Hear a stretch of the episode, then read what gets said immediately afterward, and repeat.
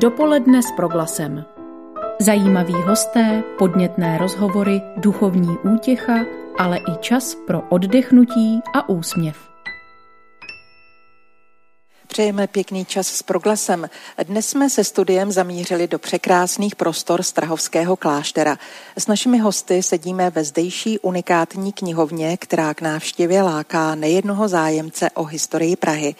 Každoročně se míří domácí i zahraniční turisté, kteří se, jak se mohla minulý týden posoudit, pomalu vracejí, aby obdivovali toto místo s navazující bazilikou na nebevzetí Pany Marie či Strahovskou galerií. Našimi hostiteli budou členové premonstrátského řádu, kteří si letos připomínají 900 let od svého založení. Pozvání k rozhovoru o Strahovské knihovně přijali její ředitel pater Evermot Gejza Šidlovský a pater Ambroš Petr Šámal. Vítejte ve vysílání proglasu a díky, že jste si pro nás našli čas. Dobrý den. My děkujeme dobrý den. za pozvání. Dobrý den. Příjemný poslech přeje Marcela Kopecká.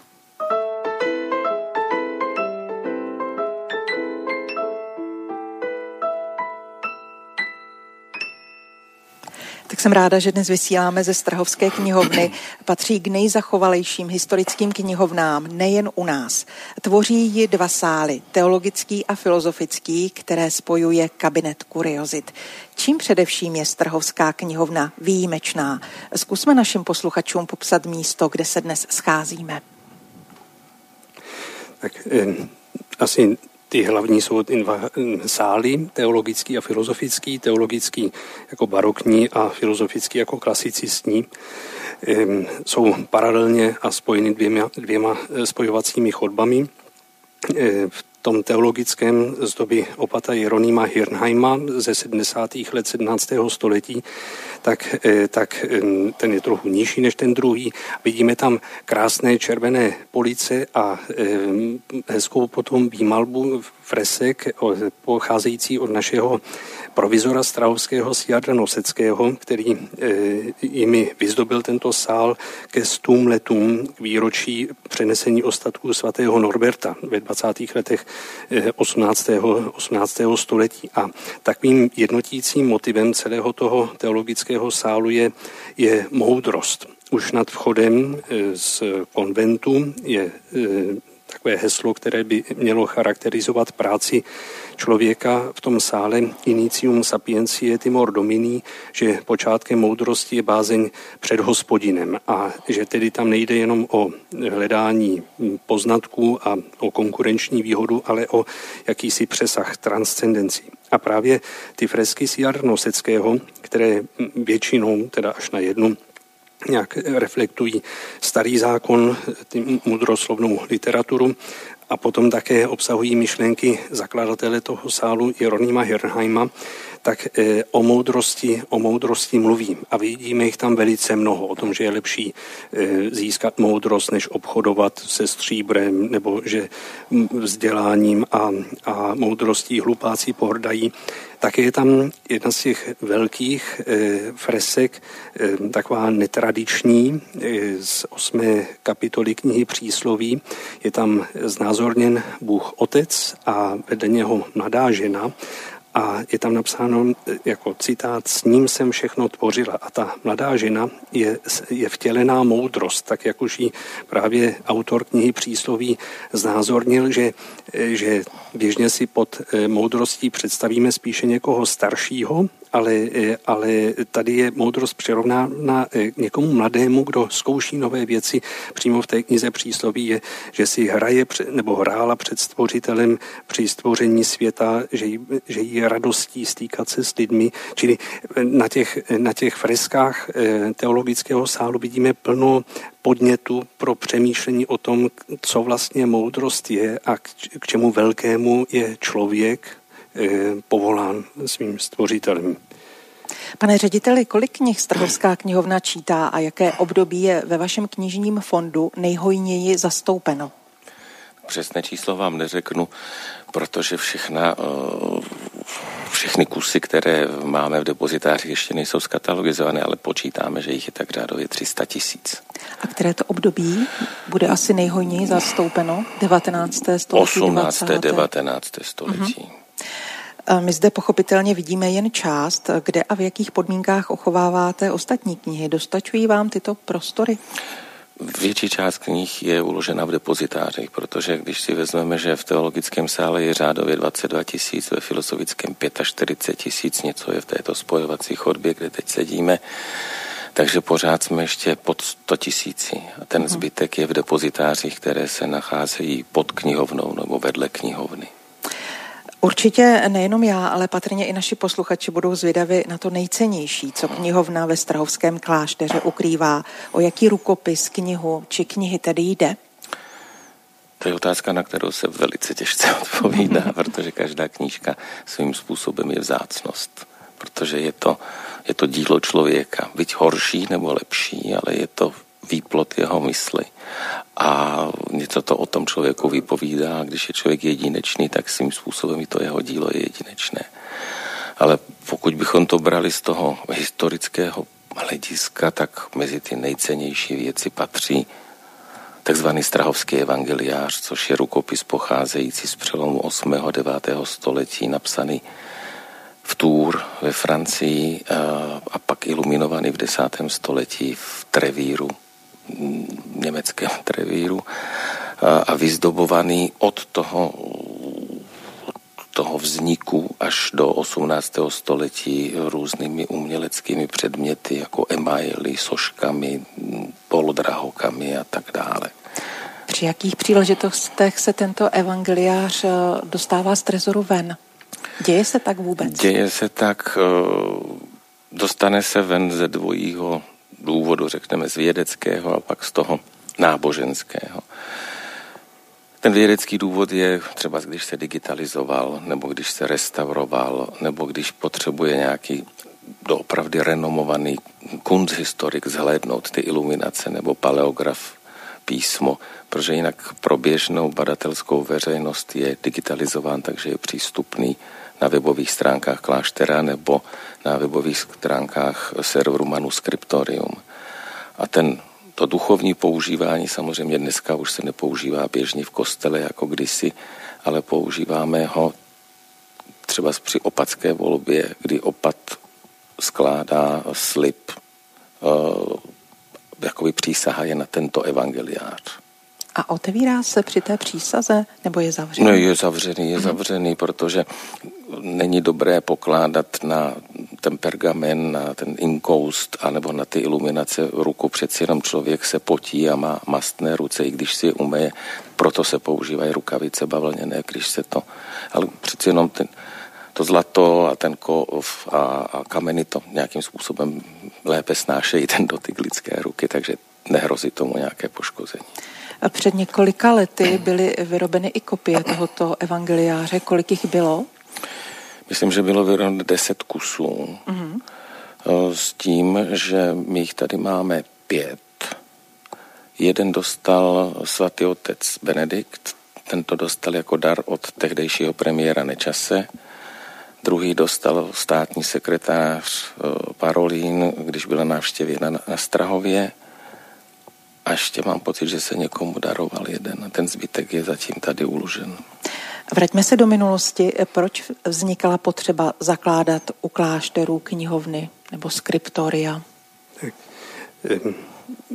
lidé, kteří se do klášteru hm, odebírali, aby tady zasvětili život Pánu Bohu, tak eh, museli z něčeho žít i duchovně. Že? I v písmu se říká nejen chlebem eh, žije člověk. A tak eh, první věc, která byla potřeba, byly liturgické knihy. Ty byly u každého kláštera, protože je tam z prvních staveb vždycky byl kostel, tak misály, lekcionáře, písmo svaté vůbec.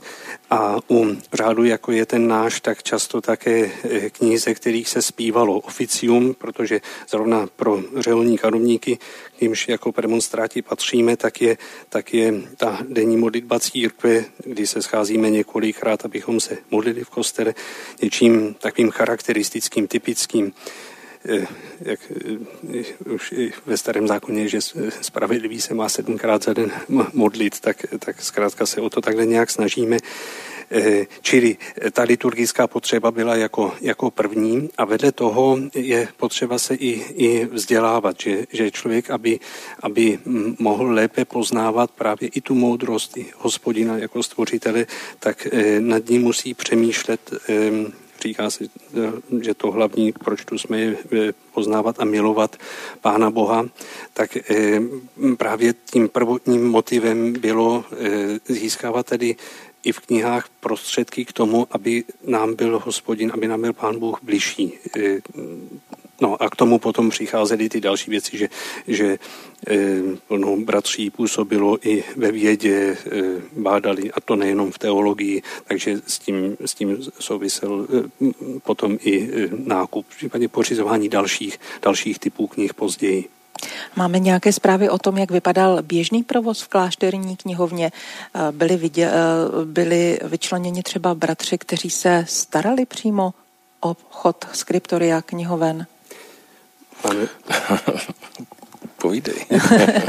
Máme tady přímo jako hosta, eh, eh, bibliotékáře Strahovského ředitele knihovny a bibliotékář eh, byl tady vždy jako člověk přímo, který tomu rozuměl a tady odborník na slovo vzatý, který nesl za ty knihy zodpovědnost. Z doby vzniku teologického sálu pochází i takový knihovní řád, právě z doby opata Jeronýma Hirnheima, velmi přísný, zachovaný je. A nevím, jestli je to tedy úplně přesně tak, jak nám to tehdy ten knihovník místní, když jsme přišli do noviciátu, povídal, ale byl tak přísný, že i kdyby prý tehdy opat sám bez dovolení knihovníka, bibliotékáře si vzal nějakou knihu, tak mu hrozila exkomunikace. Takže Opravdu? Ten, hmm. Je to pravda. Hmm. Ani nemohl vstoupit opat do knihovny bez dovolení knihovníka, bez jeho vědomí. Mám dokonce, že bez jeho přítomnosti tam nemohl. Hmm. Ty knihy byly velice vzácné, čili šlo o velký majetek, ale i se právě zdůrazňoval ten jejich duchovní, duchovní eh, význam a měl tu být pořádek a právě ten knihovník o tom měl přehled, o tom, kde co je. I když to částečně rozdělené bylo, tak taková větší vlna katalogizace proběhla až na přelomu 19. a 20. století, takže ten knihovník mm, odpovídal i za to, že se v budoucnu najde to, co kdo potřebuje. Hmm. Před vynálezem knih tisku se knihy psaly ručně. Máme dnes nějakou představu o tom, jak dlouho to muselo trvat a kolik lidí se na práci na jednom rukopisu podílelo? Záleželo na tom, co to bylo za rukopis, ale trvalo to leta. Hmm. Proto byla u klášterů skriptoria a dílny na zpracování kůží. Někdy se kupovaly, protože ta kůže se musela vyčinit, musela se zpracovat, aby byla dostatečně eh, ohebná, měkká a dostatečně tenká. A záleželo taky na tom, z které části Evropy pocházela. Z jihu byla jiná kůže než ze severu. Na severu je tuší, pevnější, na jihu je měkčí, vláčnější.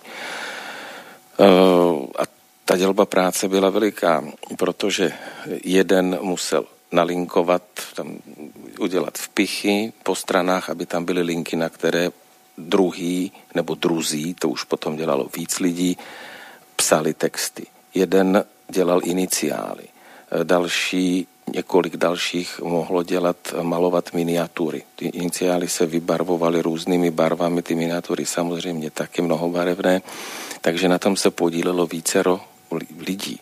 Pak to někdo musel sešít, svázat. Mnohdy se to dělalo tak, že se ta produkce dělala do zásoby, takže třeba se vyrobil exemplář eh, písma svatého a vyrobil se, já nevím, v deseti exemplářích a vynechali se iniciály, vynechalo se místo na miniatury a nebylo to svázáno do definitivních desek, které byly obvykle dřevěné a potom potažené kůží nebo, nebo textilí. A až přišel, přišla objednávka, že si to někdo objednal pro svůj kostel, klášter, hrad nebo něco takového, a projevil zájem, jak to má vypadat, tak mu to pak dobarvili, do, do, do, domalovali, dopsali. Takže se vychovávala i generace Samozřejmě, eh, budoucích talentovaných eh, písařů, těch, eh, tvůrců těch miniatur ano, a tak dále. Dbalo se na tu v těch, velkých, v těch velkých klášterech, především v minulosti benediktinských, potom i jiných augustiniánských, i premonstrátských, ta skriptoria čítala dost lidí, kteří se věnovali jenom tomuto. Samozřejmě měli čas na modlení, čas na jídlo, ale toto byla jejich pracovní náplň a protože to dělali bez elektriky, tak museli to dělat od světla do světla, případně něco při nějakém umělém svíčkovém osvětlení, ale ve směs to bylo za denního světla. Kde v Čechách a na Moravě se nejvýznamnější skriptoria nacházela? Tak jedno bylo velice známé, bylo v Olomouci, založeno nebo u založení biskupa Jindřicha Zdíka, který je spoluzakladatelem Strahovského kláštera a my z toho skriptoria tady do dneška máme několik rukopisů, které on potom věnoval při založení Strahovskému klášteru. Eh, v Oseku bylo skriptorium, na Strahově bylo skriptorium, ale i zde to skriptorium nebylo nějak mimořádně velké, tady bylo relativně malé v porovnání s tím ostrovské skriptorium. A takhle bychom mohli u těch starších klášterů, než je Strahov, pokračovat. Tolik tedy úvodní odpovědi bratří premonstrátů Patera Evremoda Gejzy Šidlovského a Patera Petra Ambrože Šámala. Připomínám, že vysíláme ze Strahovské knihovny. Dopoledne s proglasem. Komu především knihy, o kterých jsme mluvili, sloužily, do čích rukou putovaly? Mám stále na mysli třeba období před uh, vynálezem knih tisku. Tak my jich tady z té doby zase tolik nemáme. Je tu celkem v knihovně asi 1500 prvotisků, asi 3000 rukopisů, pocházejících tedy z různých dob, ale potom po husitství tady na Strahově skoro 200 let se spíše živořilo, čili ne, to nejstarší období a používání jich tak úplně zdokumentované, zdokumentované nemáme, ale Knihovna byla otevřená veřejnosti až s filozofickým sálem na konci, na konci 18. století a do té doby tedy to, co bylo v ní, sloužilo především, především bratřím. Premonstráti se řídí řeholí svatého Augustina a mezi základní kameny řádu patří rovněž vzdělávání a rozvoj vědy. Jak se na šíření vzdělanosti podílela Strahovská knihovna? Můžeme uvést nějaké příklady? Tak já myslím, že stačí jeden Bohumír Tlabač. Jeden z otců národního obrození. U něj tady v knihovně se scházeli lidi jako Dobrovský a všichni ostatní. Strahovská knihovna koupila uh, Jungmanovu pozůstalost, Rigrovu pozůstalost jako knižní, takže je to jeden z mnoha příkladů toho, jaký vliv měla knihovna na už v minulosti na rozvoj vzdělanosti a vědy, řekněme, v českých zemích. Jsou tu jistě knihy, které byly brány do rukou více. Dá se podle opotřebení usoudit, co se zde čítávalo nejhojněji, pan ředitel nebo bratr Ambrož? No, tak samozřejmě některé exempláře písma svatého jsou vysloveně ožužlané, dá se říct, eh, protože lidi si slinějí prsty, když obrací stránky. Pak samozřejmě eh, ty kraje a růžky těch liturgických knih, které mm-hmm. se používaly v kostele při zpěvu, to znamená graduály, antifonáře, my tady nemáme moc beletrie, takže z toho se nedá usoudit, eh, co by, co by bylo nějak častěji používáno. Já jsem svého času hledal nějaké první vydání Boženy Němcové. Nevím, proč už jsem něco jsem chtěl, někdo se něco zeptal a chtěl jsem to zjistit to bylo skoro netknuté, to málem jsem měl pocit, že to ještě ani nerozřezali, tu knižku. A to se bavíme o 19. To, století.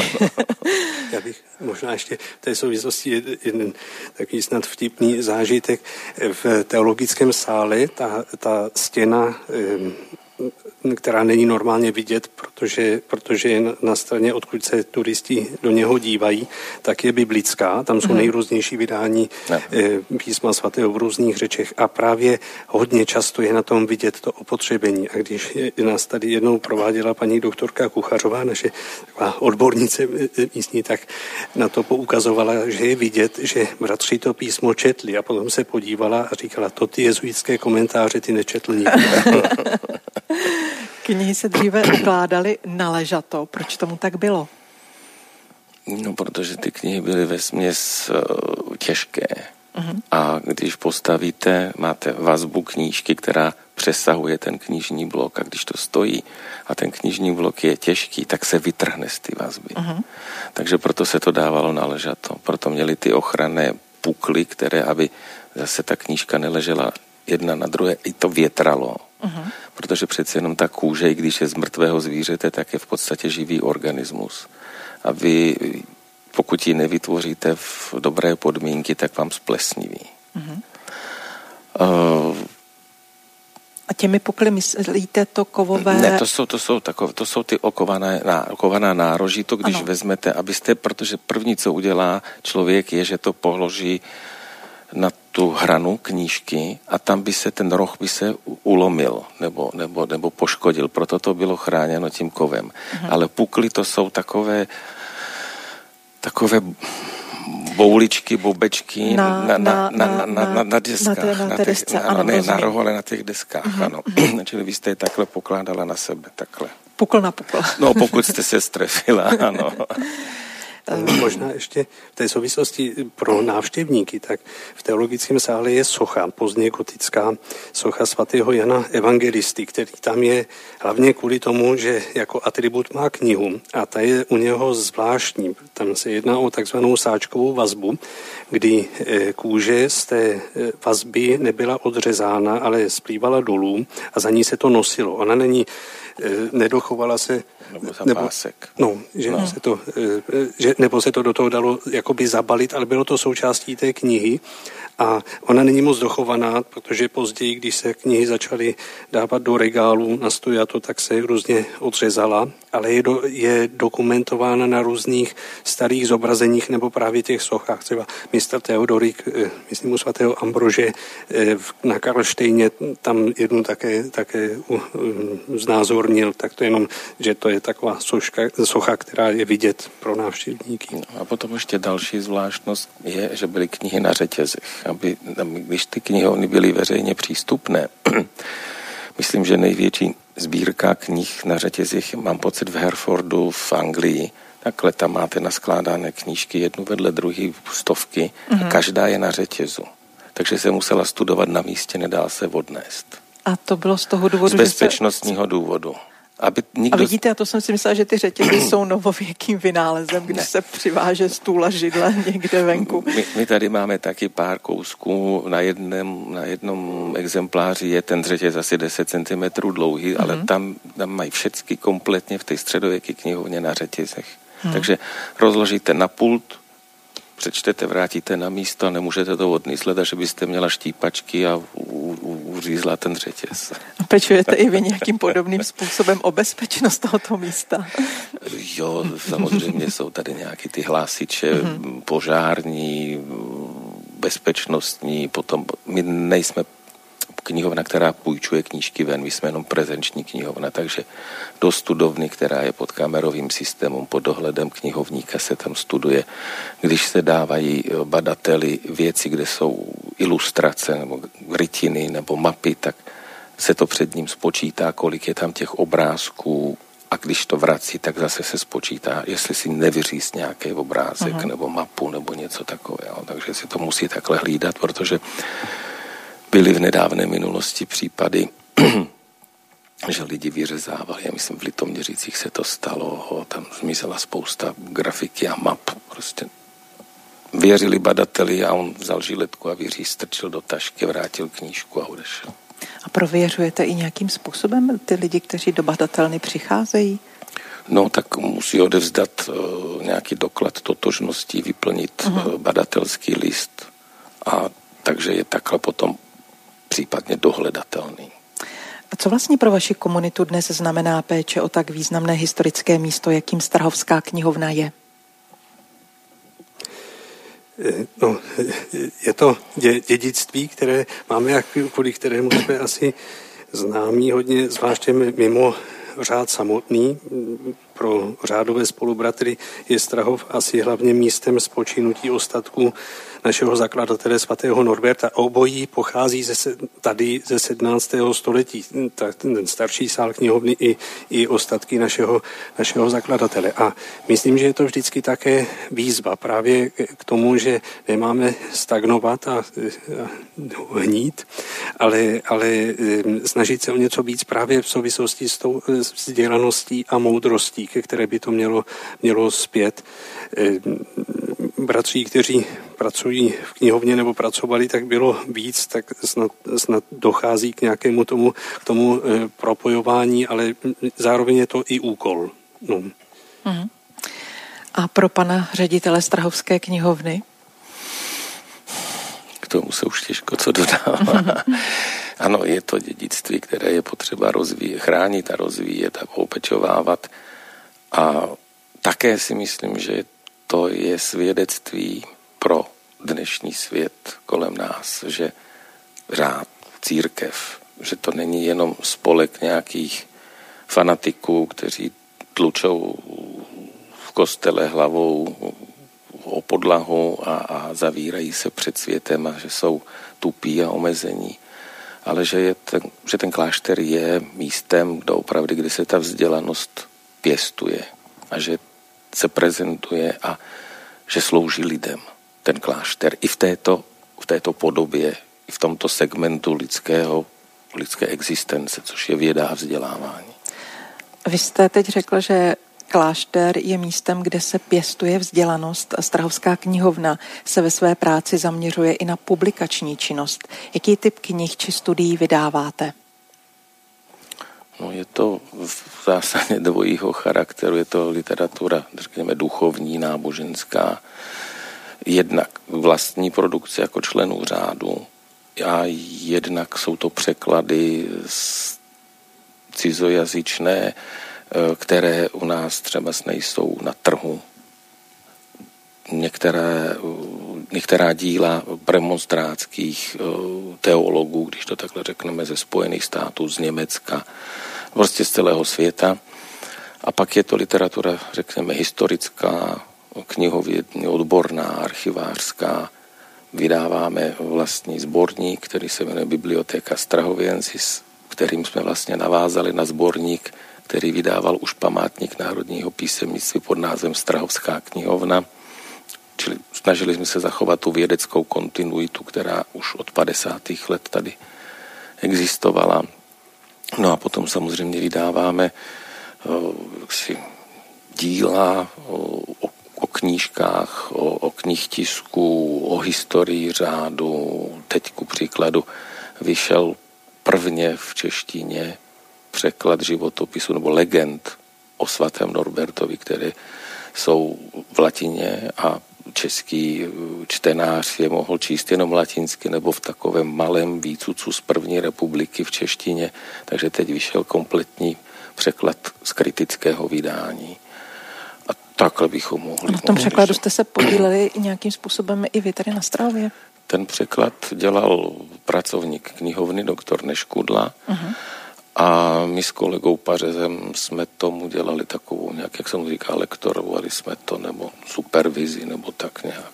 Takové do jisté míry kolektivní dílo minulý rok, teď jak slavíme 900 let řádu, tak eh, knihovna vydala překlad, mm. překlad dějin eh, našeho řádu od Ulricha Leinsleho, to je náš spolubratr z rakouského kláštera Schlegel, takže svým způsobem přispívá i takhle k bádání nebo přístupu dostupnosti věcí řádových eh, pro, pro, české, pro české publikum. A je tu několik doktorů, vědců, bych řekl, kteří se, eh, kteří se věnují různým aspektům, většinou právě z dějin, třeba naší koleji Norbertínum, která stávala tam, kde je dnes obchodní dům Kotva, nebo různým ča- právě částem aspektům knihovny eh, zpracovávají to, čili ta knihovna žije stejně tak se získávají nové knihy nejen akvizicí, ale kupují se, že, že hlavně tedy teologická literatura, ale také historická a zaměřená na dějiny umění. Ano. Já děkuji v tuto chvíli za vaši odpověď. Za chvíli se k rozhovoru vrátíme. Hosty proglasu zůstávají bratři premonstráti, ředitel Strahovské knihovny pater Evermot Gejza Šidlovský a pater Petr Ambroš Šámal. A protože je čtvrtek, nebude chybět ani zadání další soutěžní otázky. Zapojte se do velké letní soutěže s proglasem. Vítěze čeká prodloužený kontemplativní víkend pro dvě osoby v prostředí Pražské Fortny na Hradčanech. Poslouchejte dopoledne s proglasem během července a srpna od pondělí do čtvrtka od 9. hodiny. Každý čtvrtek budeme mít pro vás soutěžní otázku. Správnou odpověď vždy zašlete na mailovou adresu soutěž zavináč proglas.cz. Zapojte se kdykoliv během celých prázdnin. Šťastného výherce vylosujeme 31. srpna. Již odvysílené pořady najdete v audioarchivu nebo v podcastových aplikacích. Podrobné informace na 3x2tv.proglas.cz a soutěžní otázka pro tento týden se bude týkat místa, odkud vysíláme. Nový řeholní řád premonstrátů přivedl do tehdejších Čech olomoucký biskup, na jehož jméno se zeptáme a padlo i na začátku našeho pořadu. Kdo spolu s knížetem Vladislavem II. a jeho manželkou Gertrudou, Gertrudou klášter premonstrátů na Strahově založil? Jméno olomouckého biskupa, zakladatele Strahovského kláštera posílejte na adresu soutěž zavináč proglas.cz.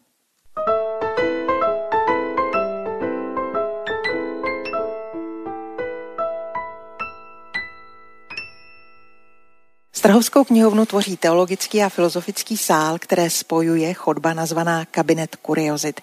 Návštěvníci do nich mohou jen nahlédnout otevřenými dveřmi.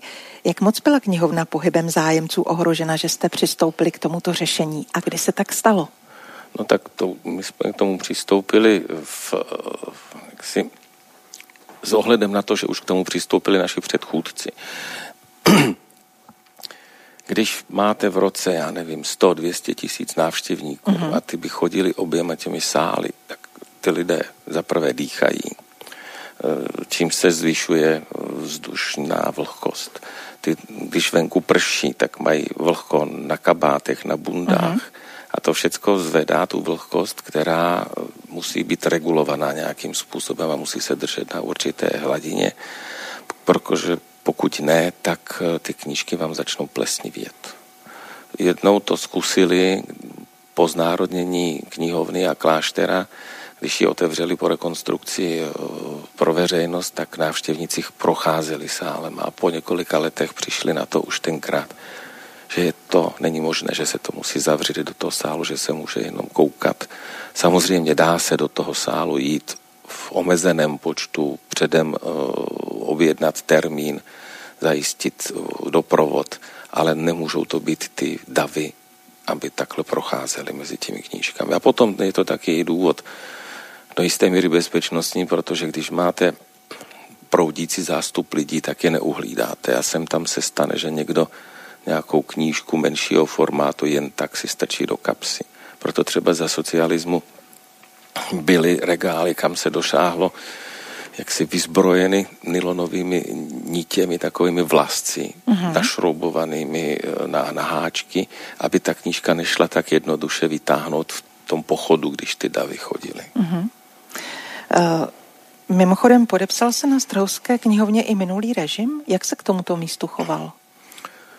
Tak porovnání s ostatními knihovnami velice dobře, když to takhle musím říct, protože knihovna byla základem pro vytvoření a umístění památníku národního písemnictví, což je instituce, která je produktem 50. let a funguje do dneška jako literární muzeum a pracoviště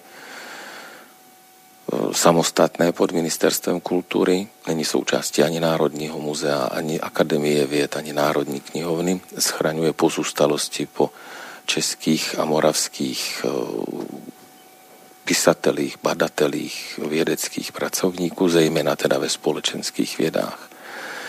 Samozřejmě, že z doby minulé jsou tady nějaké ztráty. Nejsou to stovky, ale desítky věcí a spíš někdo si vybíral takové věci, jak by se dalo říct v úzovkách špeky.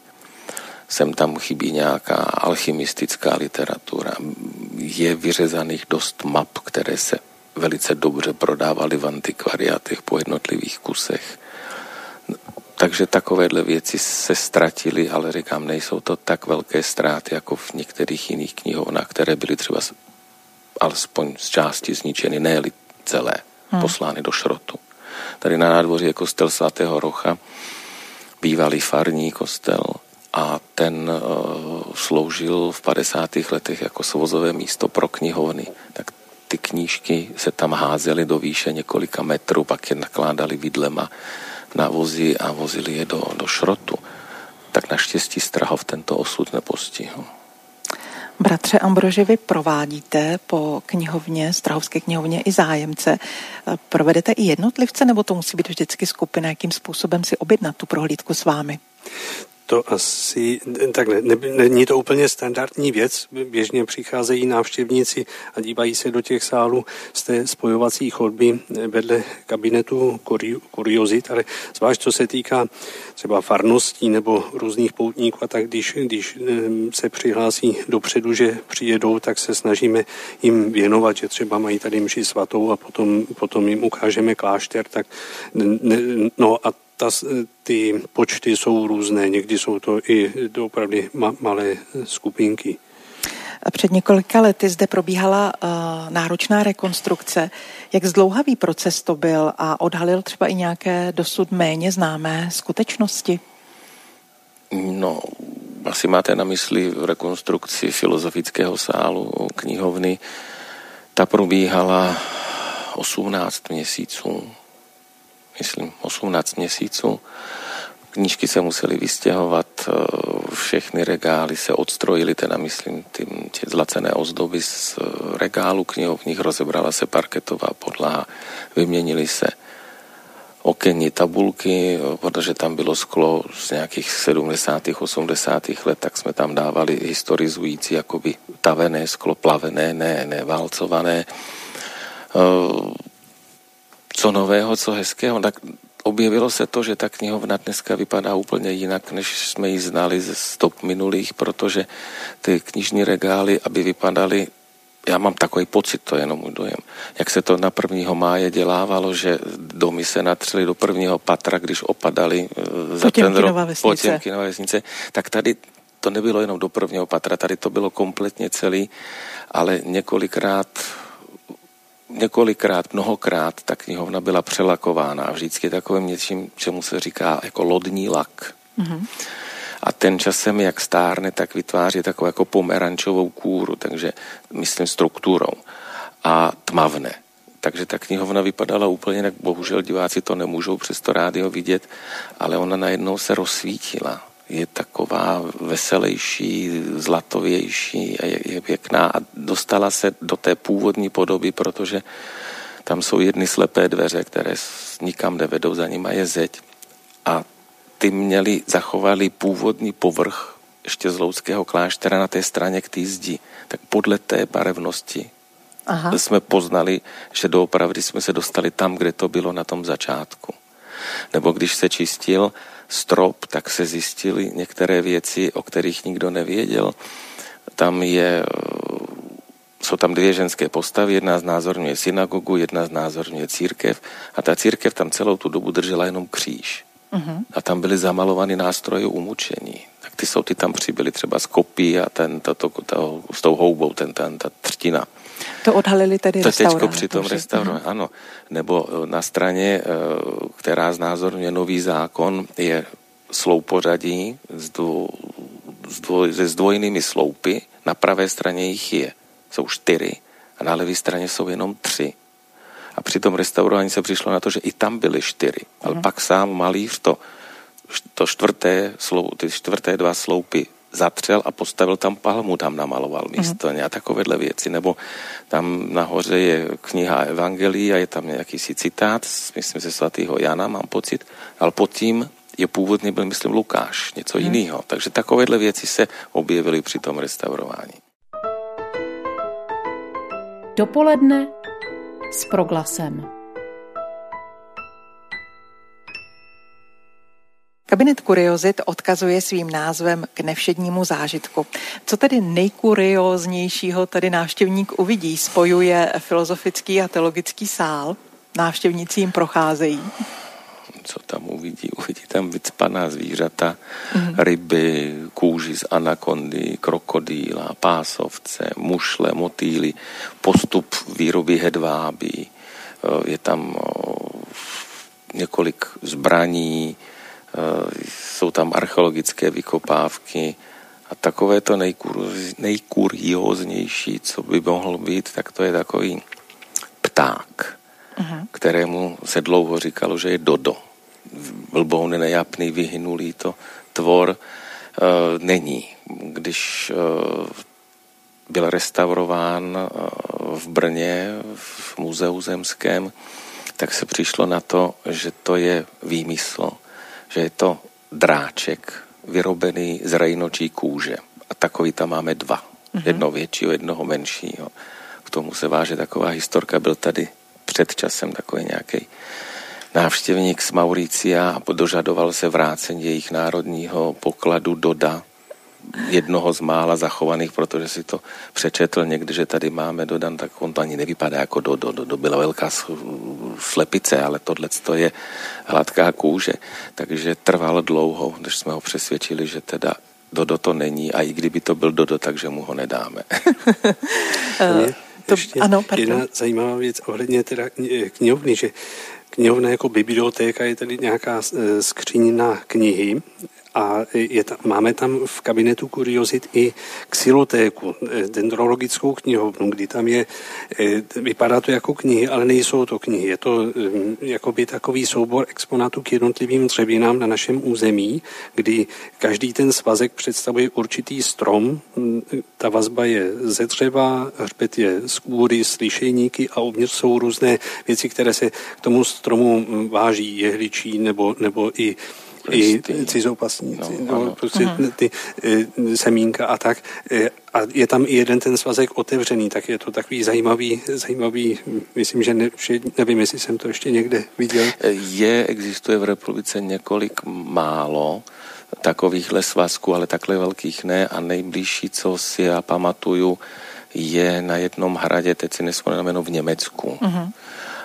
Na v Poríni, na Rýnu. Jak jsou ty hrady nad Rýnem, tak tam v jednom existuje uh, podobná knihovna, uh, ale nevím, jestli je menší nebo větší, plus minus stejná. Knihovnu navštěvovali a navštěvují významné, pardon, významné osobnosti. A vaši předchůdci si vedli i knihu návštěv. Eh, kdo prošel těmito místy? Tak toho bylo, toho bylo požehnaně.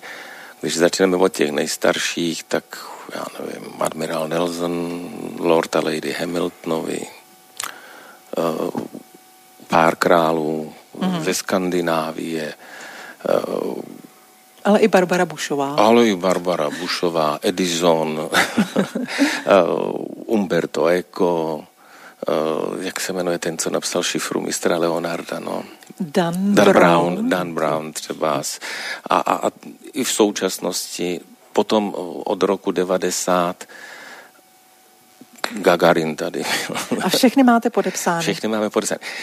Uh, ty návštěvní knihy existují od konce 18. století a ten, ta část od roku 50 do roku 90 těch pamětních knih je v držení památníku národního písemnictví, protože to bylo v památníku, čili před rokem 53 a po roce 90 to je v našem držení. Uh-huh. Takže ten Gagarin a Těreškovová, ty jsou v památnickém uh, držení. My teď už máme jenom minutku na závěrečnou odpověď. Řekněte mi prosím, když si navlékáte bílé rukavice a dotýkáte se tisku, které sloužily lidem po staletí před námi, co se odehraje v srdci a mysli každého z vás? Pro mě je to vždycky kontakt s tím dědictvím, které zavazuje, eh, že eh, si říkám, jací velcí předchůdci tady žili, věnovali klášteru svůj život a obrovské, obrovské dílo.